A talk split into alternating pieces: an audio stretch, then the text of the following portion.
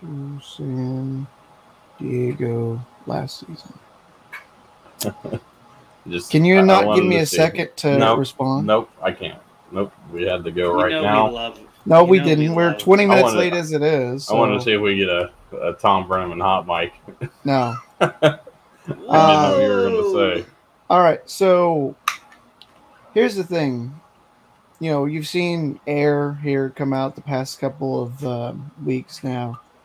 Go back to the Kurt Warner movie that was made um, late last year or late 2021. I can't remember when exactly um, that came out, but it got me thinking what college football movie do we need to see made or what what college football story needs to be turned into a movie Well, I we can tell you what movie should have never been made. exists. is that the sean payton movie tyler I actually like that movie. oh okay i didn't know We need to Oh, that forget a good about. Rudy. Yeah, that movie. that movie should have never made.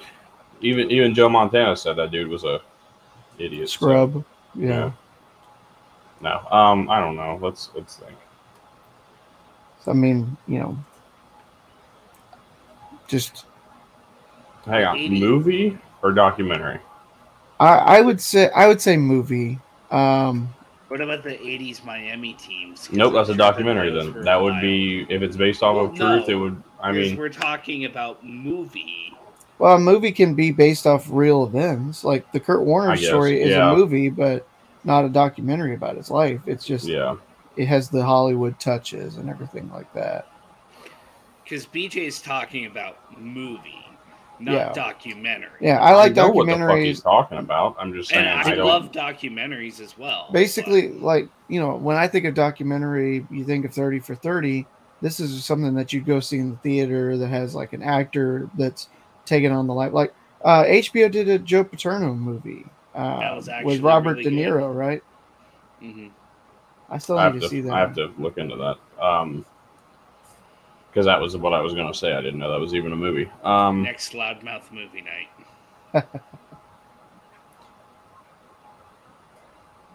really let's trying see. to think here. Like I don't want to.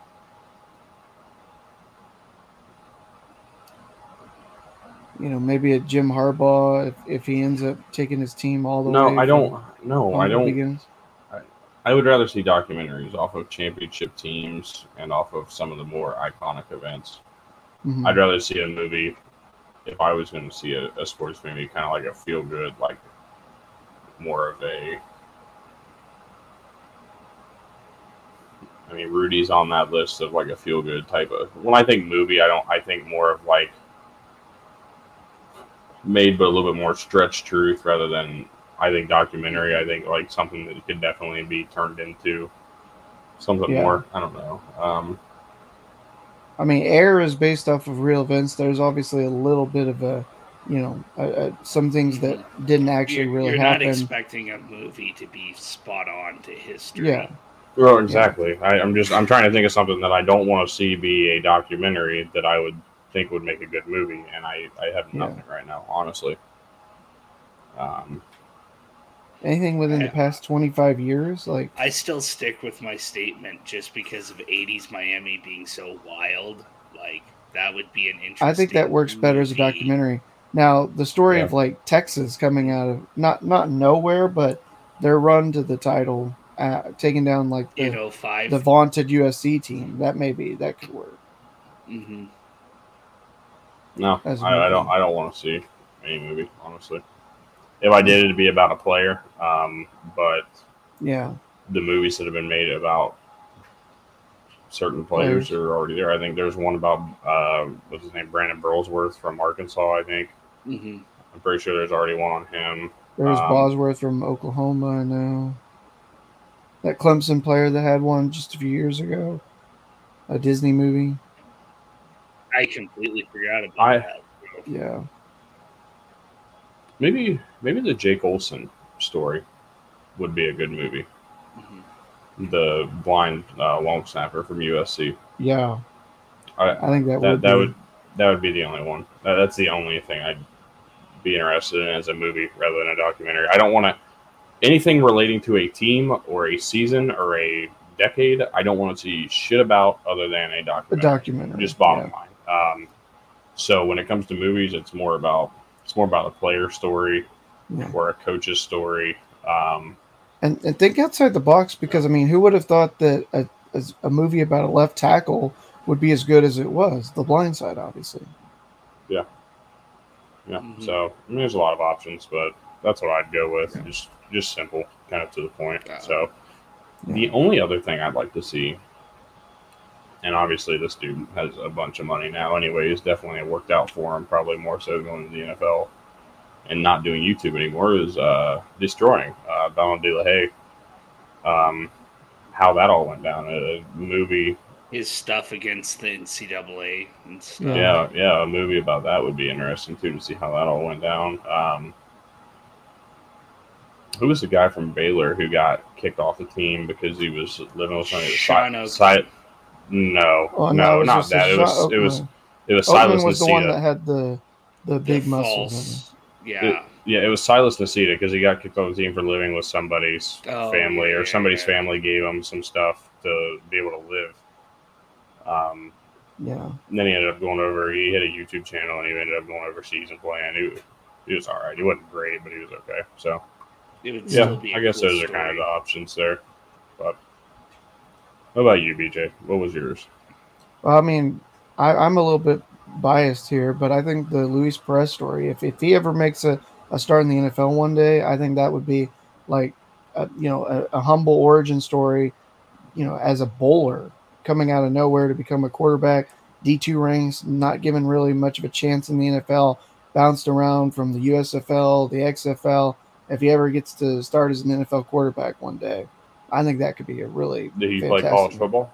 Yeah, he played at A&M Commerce. Oh, well, he was at the D2 no level. Fucking clue who he is. Okay.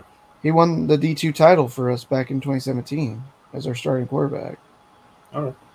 But I, I so like I said, I think if he ever yeah, no, gets I've to that level, him, so well then that's perfect. Then a reason to make a movie about him. maybe. Maybe one of us will make it. I- Definitely the two of us on the left and on the bottom here. So Yeah. start directing. All right.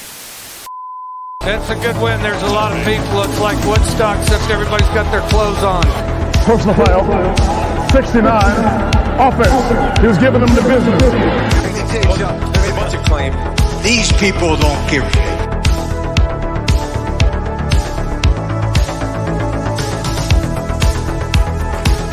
Love you, honey.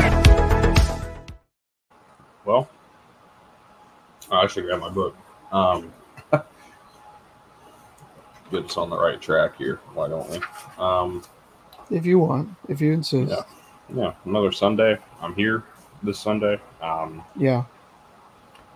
if you're listening on Spotify, just know I, I I messed up. I didn't get either of the episodes from Sunday or Wednesday on Spotify until this morning because I just realized they weren't uploaded. So that's my bad. We'll have to get somebody else in to do upload the Wednesday ones because I I go straight from here into some other uh, some other stuff and it doesn't always get done right on time. So uh, we'll have to figure out a different way for that or the other the only other option is move it up and i think that's not fair to anybody else so we'll have to just No. continue going where we're at anyways um, Did you want to start with uh, kind of what we talked about last Sunday and kind of give me your thoughts on the list? i was going to wait till the end That's fine. just because i mean so we saw a bunch of spring games yesterday nobody people are going to take a lot of stock into what happened yesterday Mhm. Um, and you should, you should, especially if there were things that you just weren't sure about with your team. Ohio State, for example, um, they have a lot of things they can look forward to. Michigan State has some things I think they're looking forward to. Uh, Antonio Gates Jr. A Yeah. uh, could be a star wide receiver for them. Does that make anybody else feel old, or is it just me? A little bit.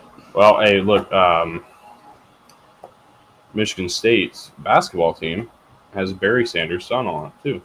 Yeah. So that should uh, tell you where that's at. Mm. So Michigan State is the home of NFL Legends children, apparently. I guess. And Plaxico Burress. Anyways, um, before we shoot ourselves in the foot here, um, no, nobody got that. I, I got it. I thought we were thought we were just going to move right past that. I thought you were trying to get us back on track. Mm, I wasn't. Um, not there anyways. I thought that was that was too good of an opportunity to pass up. Um, Oh man, Yeah, I I watched highlights of a lot of them this morning.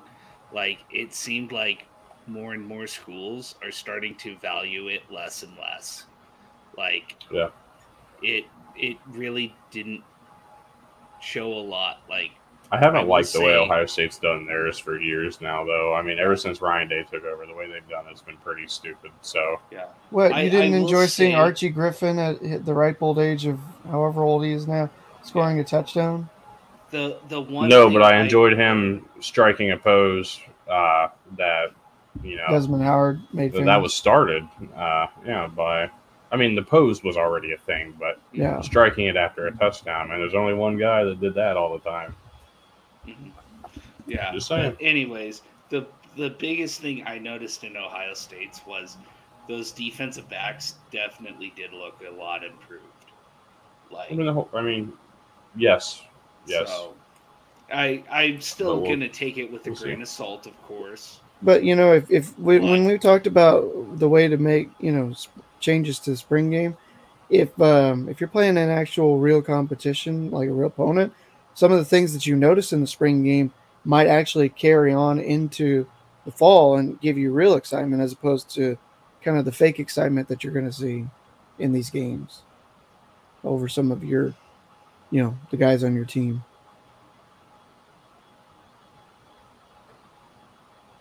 No, no. no, dude, nobody wants to see it. I didn't. I don't I think. I think y'all are actually in the minority on this. I, I really think I- there's more of a. Well, of a- a market for it than you think. Or not. Look, man, I'm Like for- I'm a group I'm here of for- five fans, so Like it's I didn't say it's going to happen. I'm just saying. like there's- half of these teams are just calling it a, a, a televised spring practice anymore. Like they're not even mm-hmm. calling it a spring game. So yeah. I mean, what does it matter, man? If they're not taking it serious, they're not taking it serious. Again, That's a way I to don't take want- it I don't- serious. no, I don't want to. I don't want to see somebody get hurt should be against. I I don't want to see somebody serious. blow out an ACL against Delaware State in a spring practice just because that's. I I mean, I'd rather they do it against themselves. At least then you know it wasn't. It was just a, a thing that happens. So that's kind of kind of my deal. Like it's a thing that happens no matter what, but then it just causes animosity. It could cause some problems. It, there's no need for it. It just do your spring practice. Get out of the spring with as, as few injuries as possible. Obviously, you're gonna have some from guys that not quite ready to go or, or Yeah. trying to push a little too hard early, and those happen. But I, I don't want to see it get to a point where we have um, a bunch of injuries just because we're playing meaningless football games. Um, it's really the same reason why half of these teams end up playing their starters for a quarter, two quarters, and sit them during those games anyways. And in this fall, I mean, it's no different. Caleb, this is Caleb Williams did one series yesterday. mhm. and, and good. Honestly, I mean, you don't want a freak injury happening. Um, Yeah. JJ McCarthy played a half of the game against uh, the, the the Maize and Blue game, and sat the Hmm. rest of the way. And then it was on Davis Warren. So no issues for me. I, I like it. I think it's I think it's just fine the way it is. This isn't meant to be a competitive. You know, I'm gonna I'm gonna light your ass up every chance I get game. This is this is meant to be just going through the motions, getting people excited because football season literally starts as soon as the school year starts back up. This kind of their last hurrah before summer break. You get a chance to go Mhm. out and do what you got to do, and then come back in August ready to go. So that's kind of where I'm at with this. There's no just no need for anything crazy um, with that Yeah. the spring transfer portal opened up and it started with a bang. Bear Alexander has entered the transfer portal, defensive tackle from Georgia. A huge add. Whoever ends up with him, I know who I want to at- get him. Get him. Whoever ends up with him is in a very, very, good spot. He's a very solid player, very, very smart, uh, very athletic for a big guy. And I'm, I'm looking forward to seeing what he brings to whoever he goes to. I would like to see him, you know, come put on the maize and blue and, and make things happen. But I wouldn't mind if he just runs an hour north, hour and a half north, to good old Columbia, South Carolina. and I get to watch him every Saturday down there. Either one works for me. I'm just saying. Yeah. Um, but really looking forward. I, I'm curious to see where he goes. Huge add to whoever's defense he ends up on. Yeah, absolutely. I mean, he's he's got a lot of potential, and you know, I mean, this is really one of the first times that we've seen Georgia get somebody in and then lose them to the portal. That uh, on the defensive side, that's one you know area of the ball that you've you've seen a, a lot of you know like players that have you know put in the time and and waited their turn, and and part of the reason why the last two years they've had such dominant defenses. Yeah, absolutely. The only other thing we'll mention here is Colorado getting hammered early. Well, so some would think at least. I am not of that opinion. A lot of depth players, they've had like five guys so far head to the portal. Uh, they may also be getting burgers and fries, but right now they're all in the portal. Um, and it's not a big deal, uh, to be honest. These guys are not. These guys are depth players. I would assume maybe depth charts are starting to kind of come out there, or they assume depth charts are coming out there, or they're just seeing it and they're like, "Man, I haven't earned my number yet. I feel like I should be handed to me." On their way out, it's all part of bringing in a new culture and reining in a new culture. That's what they're doing, and um, you know, guys are going to leave. Uh, guys are not Yeah. going to like it, and they're going to they're going to walk away and, and move on. And I mean, cry some more. I guess I don't I don't know. Uh, this really isn't a big deal. I think that this No. is kind of kind of good for that program to be honest to see these guys continue to walk out. Nothing against them. There is not. I'm not saying that they're shitty players or shitty athletes or anything like that. I'm just simply saying they know they they figured out where their place was, and I think I think Deion Sanders is fair. I think he's probably telling these guys, look, look, you're not unless you significantly improve over the offseason, you're not playing this this fall. And uh, so I'd look somewhere else, and that's probably what they're doing. That's probably what's happening. So Yeah. I'm looking forward to it. I think I think Colorado's in for a solid season next year. Honestly, they had um, some of their spring practices have looked impressive with some of the guys they brought in. That's for sure. Now, I guess we'll go ahead and go back to last Sunday. The top 25 coaches according to Pro Football Focus. Do you want to you want to pull that list up? Do you know where you? Where I was just saying, Ca- I Cam had it. I can pull it up real quick. second. Well, ain't that.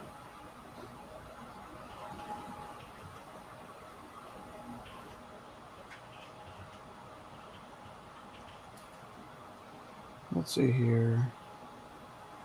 I've got it right here. Let me. because they also did the 10 best offensive coordinators uh, here in the, the past couple of days. So So this is current, right? yeah, Yeah. Okay.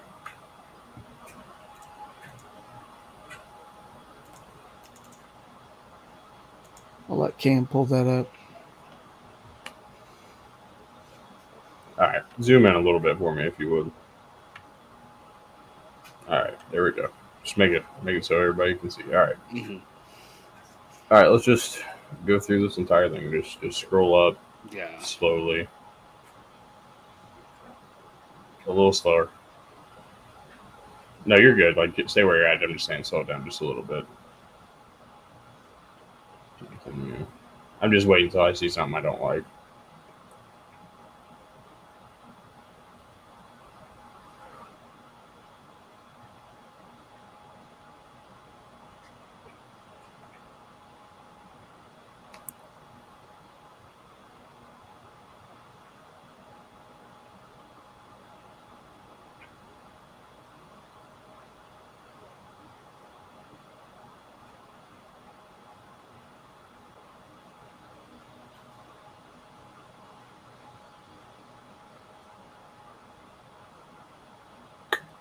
This is where we're getting into uh,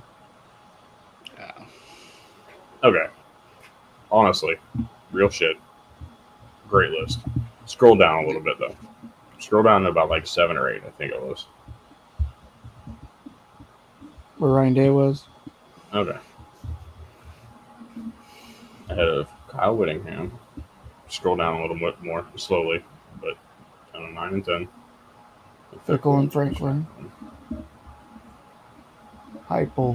Okay. The only, only thing I'd change. One of I, actually, there's a couple things. So I, I just noticed Mhm. something. Ryan Day and Kyle Whittingham, I would switch. Uh, we watched them head to head, and I assume that that win head to head is what gave Ryan Day that spot. But Kyle Whittingham has done more with less for a lot longer than Ryan Day has done with more. Yeah. Um, the only other thing, I think Sonny Dykes at 12 is an overreaction to last season. I'm just going to call it what it is. You know, you went to the playoffs, you made it to the national championship. That is absolutely fine. Nothing saying he's not a top 25 head coach, but I think at number 12, ahead of a guy like Lane Kiffin, ahead of you know other guys like Chris Klieman, uh, Well, I was is to say, with- in, with- up there on that list. Uh, With Leipold Lance ahead of Klieman was what we had more of an issue. well, I understand that too, I, but I'm not saying I'm not even just saying that. I'm saying that I think that this is that him being at 12 is just an overreaction. I think that Klieman would probably be up there. Jimbo Fisher, even though he's number 17, like he's at number 17 because they've just struggled the last couple of years. I, I still think he's a top 15 coach if he gets things right Yeah. um, in terms of what's around him. Mark Stoops is is more proven than Sonny Dykes uh, in his career. Mike Gundy is more proven than Sonny Dykes. I think a lot of this is reaction to last year and where things are at currently.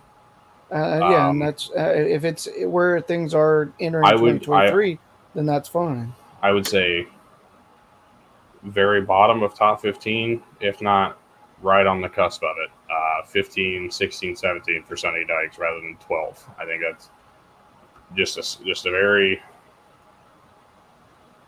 I'm not going to say slight overreaction. I'm not going to say a major overreaction, but it is an overreaction.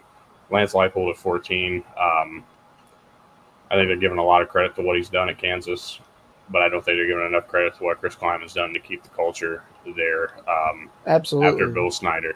Mhm. Those are the only things. Uh, Kalen DeBoer also go go up to him real quick. 15. Very very interesting. Um, this is a team that went four and four and eight under what, 2021. what the fuck was his name? Uh, Jimmy, Jimmy Lake. Lake. Yeah. We went four and eight under Jimmy Lake. Kalen DeBoer comes in. Remember, this team was extremely inexperienced in 20, 2021. They were poorly coached, and they just didn't have the talent around them. They got a guy like Michael Penix come in, immediately makes a difference.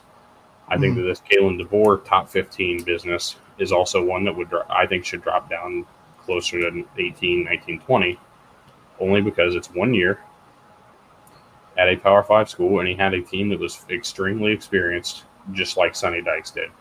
That's the only reason I even have a complaint. If he did this and this team was still, you know, majorly sophomores and juniors that were starting last year, by all means, put him in that top 15 because he did it. Like, I mean, he, he developed them over the offseason. They were already very experienced, they knew the game. That's the difference there. Mark Stoops, criminally uh, underrated in my opinion. I think he belongs above Jimbo. I think he belongs above a uh, a Sonny Dykes, a Chris Klieman, um, because he's done a lot at Kentucky, and just because they've had some struggle struggle seasons, um, and had one last year, uh, it doesn't really warrant being dropped that low. Um,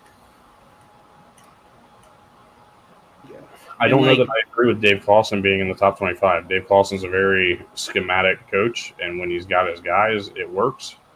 When he doesn't, we've seen it be pretty rough, uh, to be honest, at times. Klaus, I, Clawson over Doeren was kind of a, a, a little bit of a That was surprise kind of for us. surprising. Yeah. I don't think I don't think Doeren's a top 25 coach. I think he's had a very experienced team. Um, I a guy that I think should be in here at the very bottom, though, over a Dave Clawson. I think I don't care how this sounds. I think that um, there there's absolutely zero excuse for Shane Beamer, the way he carried that team to the last two, especially if we're going off of momentum alone, why why not? Why would he not be in that top twenty five? If you're going based off of the seasons they had, this was a team that was at six and four with two games left in the season. And they were- and losing they- and they were expected- Florida. and they were expected at best to be six and six.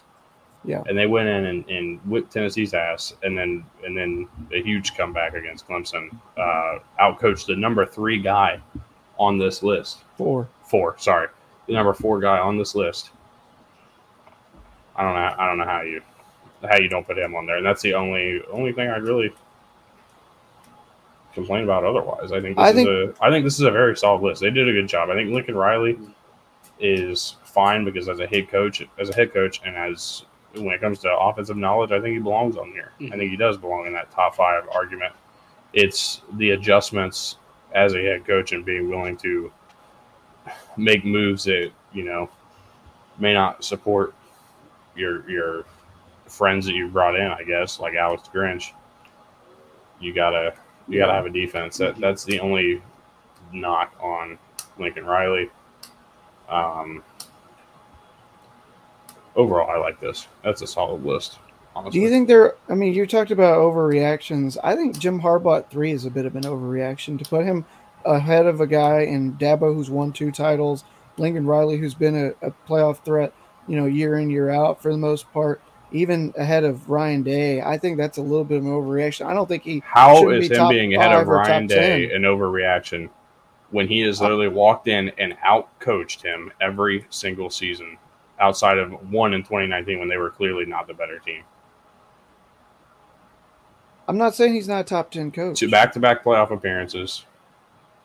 A team that the only the only knock you have is that he hasn't won his bowl games. Otherwise, they've won I'm every single game they've been supposed to. Now, I'm not saying that I'm knocking him because he hadn't won his bowl games. I just think that at the moment, I think I have Ryan Day just a smidge ahead. I think that's blasphemous, to be honest. I think But- you're blasphemous. I- I'm not kidding. I, I, I don't understand how you even could believe that, to be completely honest. I think they're on a similar level, but I don't think that I- what we saw in the last two years, the, the changes that were made, I think the gap is closed. Mhm. that there wasn't a gap to begin with. How does a first year, a, fourth year head coach compete with a guy who's been head coaching at the college and NFL level for over 20 years? And been one of the best, by the way. Let's not forget what he what he led Stanford to be after Oh, he left and left Stanford to be. What he did for I know. San Diego when he was at the FCS level. What he did Yeah. at San Francisco, and now what he's doing in Michigan, and what he's done over a course of almost 10 years when that program was left in fucking shambles after the the absolute obscenity that we had to see from Rich Rodriguez and Brady Hoke. Mhm. There is no way he is not a top five coach in college football. I'm not saying Ryan Day is that really that bad, and I'm not saying that there's really that big of a gap beyond from three to eight. But I don't know how after the last two years watching it on the field, you can think that Ryan Day is on a similar level head coaching wise to what Jim Harbaugh is. I think that Harbaugh is going to pass him, and I think I, I think Kelly He's being already at passed six, him. I think it's very close. I, I still have just a slight edge, I, but I think Kelly being up at six is a little. Cam, too what do you high. think? Yeah, I had. I personally have have Harbaugh four behind Dabo. And that's fine. him- I can agree I with have that. I'm not. ahead of Day. I'm not arguing that, but I, there I is do no. have him ahead of Day. I had feel Day like at four and, and close. Harbaugh at five. I don't think it's that even like. I mean, Ryan it, it'd be like four A, four four B. Ryan Day is not a top five coach in college football right now. Not a chance. Who would you have at five then? Brian Kelly or Lincoln Uh, Riley, to be honest. I would honestly, I, I would flip Brian Kelly and Lincoln Riley. I think they're closer than Harbaugh and Day. Mhm. Yeah, and I would agree with that. I I'd have Kelly closer to a five, or And, and five. and the reason is like, this is one of those where he's not jumping from G five to P five and going a- and and having a year with a team that's extremely experienced like Sonny Dykes and and Kalen DeBoer. He jumped. He went from Notre Dame to LSU. So wait, Notre Dame isn't G five then? Uh, all If jokes, you- aside, if all you- jokes aside, all jokes aside. He went from Notre Dame to LSU and had a had a what ten win season. Yeah. Had a ten win season. Um, with a Um, transfer quarterback. really, we're very close to being a playoff team, and probably if they didn't lose to A and M, had an argument to be in over Ohio State. To be completely But honest, but they would the have way to beat Georgia. Yeah. Yeah, and another No, thing. no, I think they even well. With two losses, they would have had to be the conference champion because they Yeah, lost it- to with their two losses. Thing is, You could Florida argue State. they might have had to have been, but I think that where they were when they went into that game, that final game, I guess yeah, because they had two losses going into it, so they Mhm. they were ten and four, weren't they? Okay, Yeah. yeah. yeah, No, no, wait, I agree uh, with you. They were they went ten and four because they That's lost. right, They were yeah, they were 10, A&M nine and and three, not nine and four, winning the bowl game. four. So no, they, they didn't. They would have had to have won the the conference championship. But even then, Yeah. really good. Um, and very then- very and then- solid at Cincinnati, and the transfer from Cincinnati to Notre Dame was also pretty seamless. Yeah. Yeah, and Brian Kelly has more of an argument to be ahead of Jim Harbaugh than Yeah. Ryan Day, in my opinion. And, and, and another thing with Kelly's team last year, if you're solely going off of last year, LSU was a very young team. It's not like it was an experienced team as well. Like Yeah. it was, it the job that Kelly did coaching proved he was a top five coach. They were young and they had a lot of new pieces. I mean, it was I was not.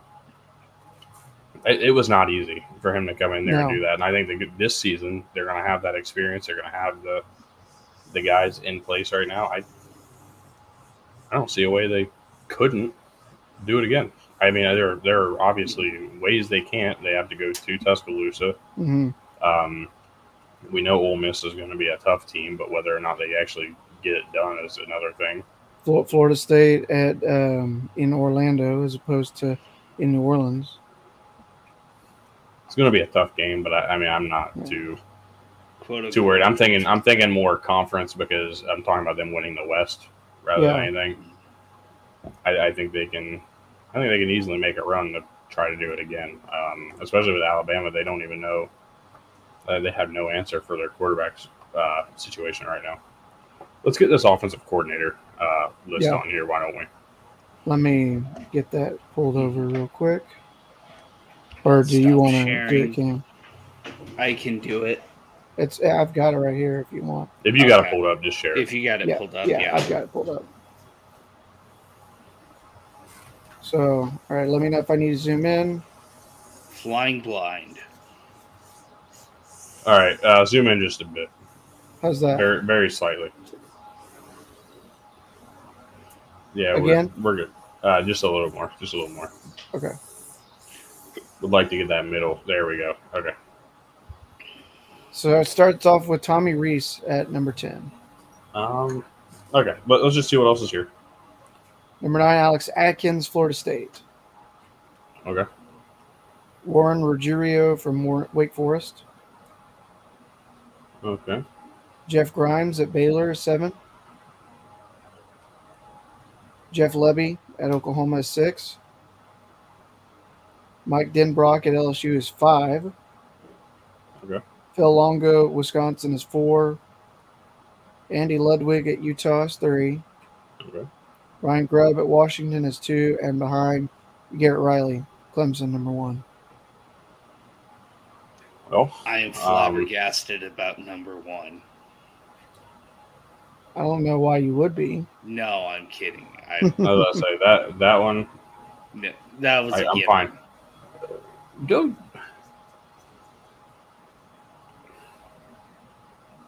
All right.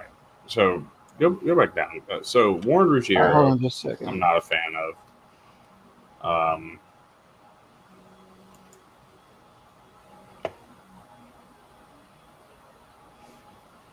So Warren Ruggiero, not a fan of. Alex Atkins, I'm okay with, but not really a huge Mhm. lover on that one either. Uh, Tommy Rees.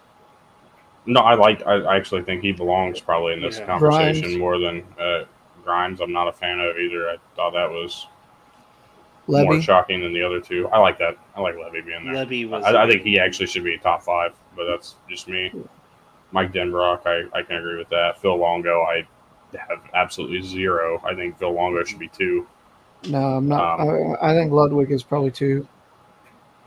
Well, that's a differing, but I, I don't know if I like Ryan Grubb up there. I mean, I can agree either. to an extent. They had a great year. I just think that he's probably lower in this top five Yeah. off of last year. Um, just trying to think, to be honest, because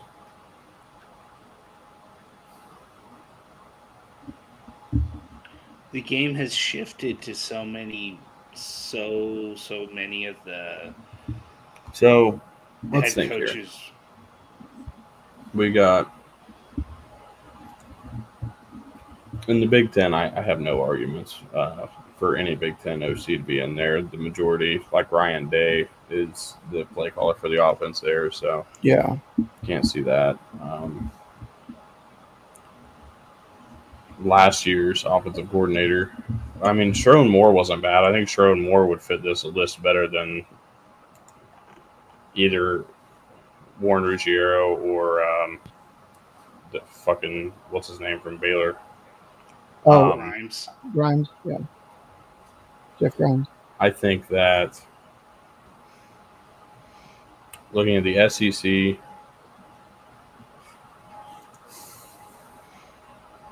I don't know that I have anybody in the SEC that I would throw in that list uh, up there. Um,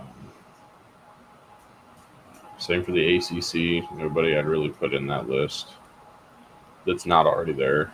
I think you can make an argument because of what um, what um, oh um, Kendall Briles has done at Arkansas and, and other stops since the since Kendall when they Briles is a guy that I think could fit into that bottom that bottom two or three easily. Um,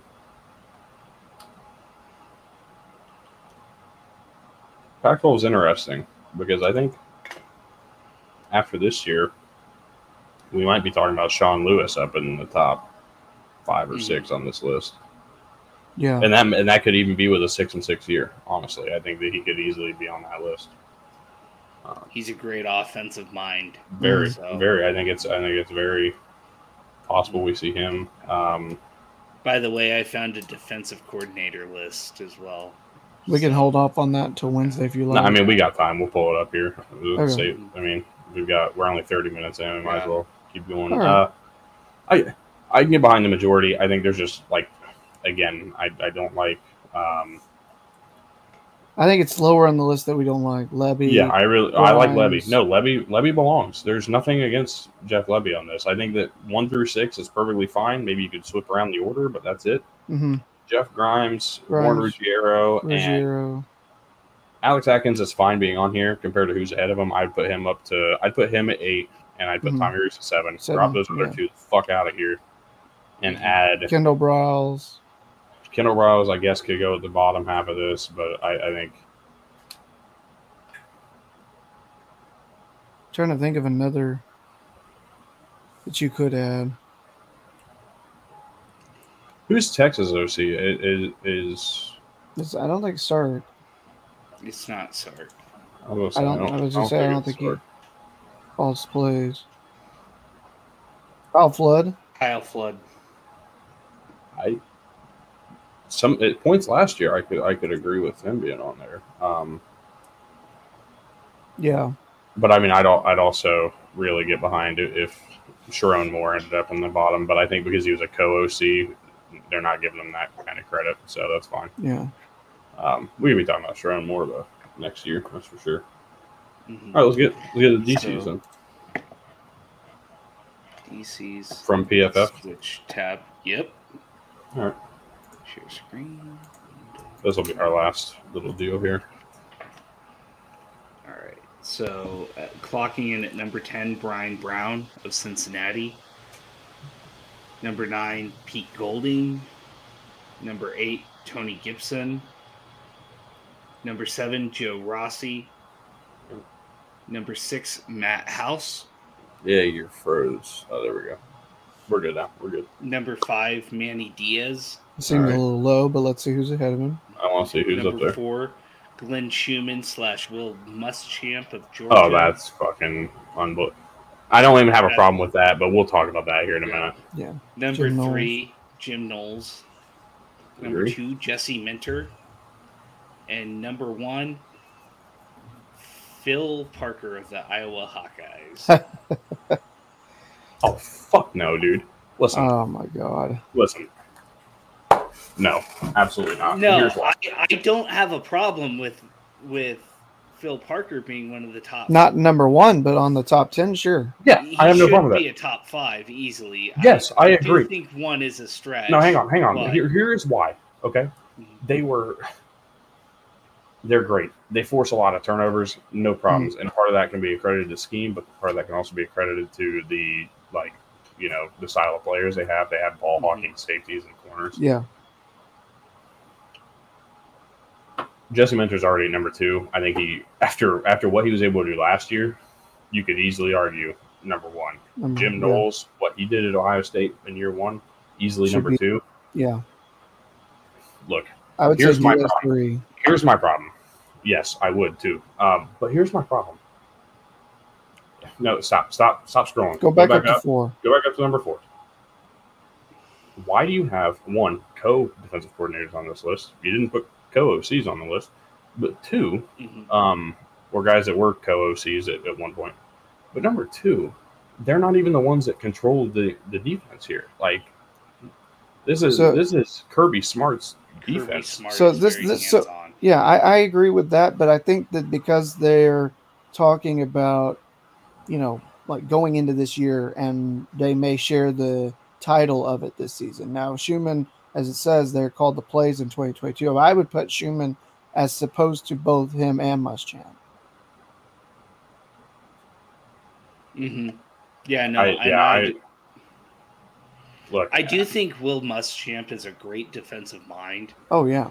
but you can't have co DCs on here since you've already set that. I would say it, does, yeah, it doesn't, Well, I mean, doesn't pop up not a whole anywhere lot else. co-OCs, but yeah, I, I don't know that I like that. I think one again, we didn't we didn't see offensive coordinators of teams that had offensive minded coaches. By the way, uh, that were Mhm. they're calling plays.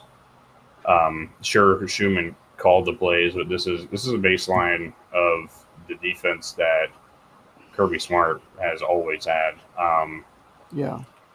look, I I wonder if, if Dan Lanning was on this list going into 2021 that's what I wonder. Um, or if, if Glenn Schumann was on the list going into 2022.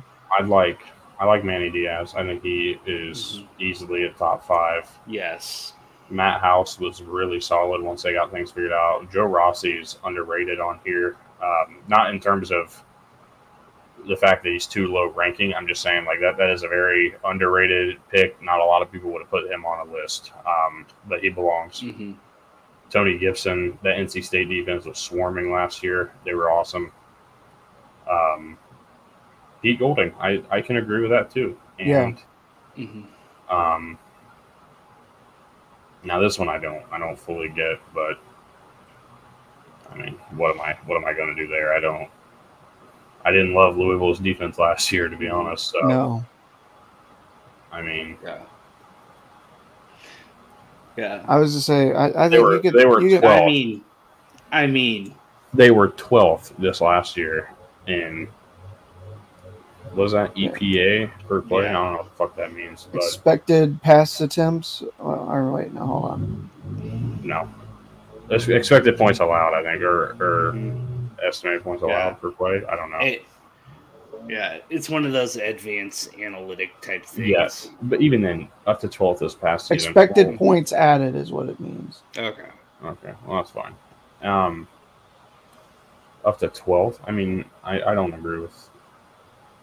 hmm Louisville also had a, a little bit more of an experienced defense than they did over those last those first couple of years too. I mean, just Yeah. good development, but hmm I don't like that with Cincinnati. I, I could think of plenty of other guys I probably have put on that list. Yeah. Um, otherwise, I actually really like that top nine. That top nine is Yeah. really solid. A few changes. I just You can move the order around, especially. I was gonna say you I Yeah. cannot. probably move the order around. I can You get definitely- behind Phil Parker only because of, of if it weren't for him, Iowa was probably four and Two eight and last 10. year at max. I mean, I um, I mean, look at this number two worst offense in the country, and and they and they still the win. only and one. they, and they went eight and five because the only team that made a that bowl game. defense. Yeah. Here's all I'll say. Great, that was fine. Not best in my opinion. I think I think Michigan's It's- defense is it's- better. underrated what Jesse Minter did coming in because of how good this defense was a year before with under um, Mike Macdonald. Minter came in and and, t- and even turned it up a notch. Jim Knowles, great. I, I I like this list. This is good. Probably the best uh, Of overall out of them all. Yeah, Yeah. Mhm. this one was easily not based off of momentum because if it was Minnesota's Joe Rossi would not have been on this list. No. Um, but I like that. That was a good. That was a good list. That was a good few lists there. Yeah. Anyways, um, yeah, I guess spring football is almost almost over. We got a couple more games next week, and on the 29th, I think that ends that. Um, Well, at some point, I guess we're maybe. summer. Yeah, at some point, I guess maybe we can kind of try to watch tape before we do our team breakdowns, everything like that. But at this point, We're just gonna really go not- conference breakdowns from from there on, though. So we'll Yeah, we'll get our five weeks in, in ahead of time and do each conference as a whole. We'll go in depth and maybe an hour, hour and a half. At, the, at that point, we may need to move some shows up for time purposes for some of us. Mhm. But um, throughout the summer, the shows are going to be about thirty to forty-five minutes. They're going to be just enough to talk over some stuff, continue to do some random conversation points and discussion points, but otherwise, no issues. Um, anyways, with that said, um, got a got a vlog going up from uh, or well, somewhat of a vlog, a vlog slash recap because I didn't do a whole lot of vlogging um, at, at Bristol. That'll be going up on my channel. Um, got Loudmouth Weekly tomorrow and CFB on Wednesday. Yeah. Unfortunately, I won't be there for Loudmouth Weekly tomorrow, but I'll maybe w- what we can do this afternoon is we can sit down and kind of look at the bracket, and, and I can record something with y'all. The bracket for uh, The NHL oh, that's right, I forgot about that. Yeah. playoffs start Threw me off. tomorrow. Yeah. Um, I guess just send us yours if you if, if that's what we'll do, and uh, okay, we'll we'll put it as like an overlay on here. So, so Stars going to win it all. the- Just a spoiler alert. anyways, um, that being said, uh, thank you guys for tuning in. We will uh, see you tomorrow with Month Weekly again, and uh, Wednesday for more uh, CFB. See you Wednesday.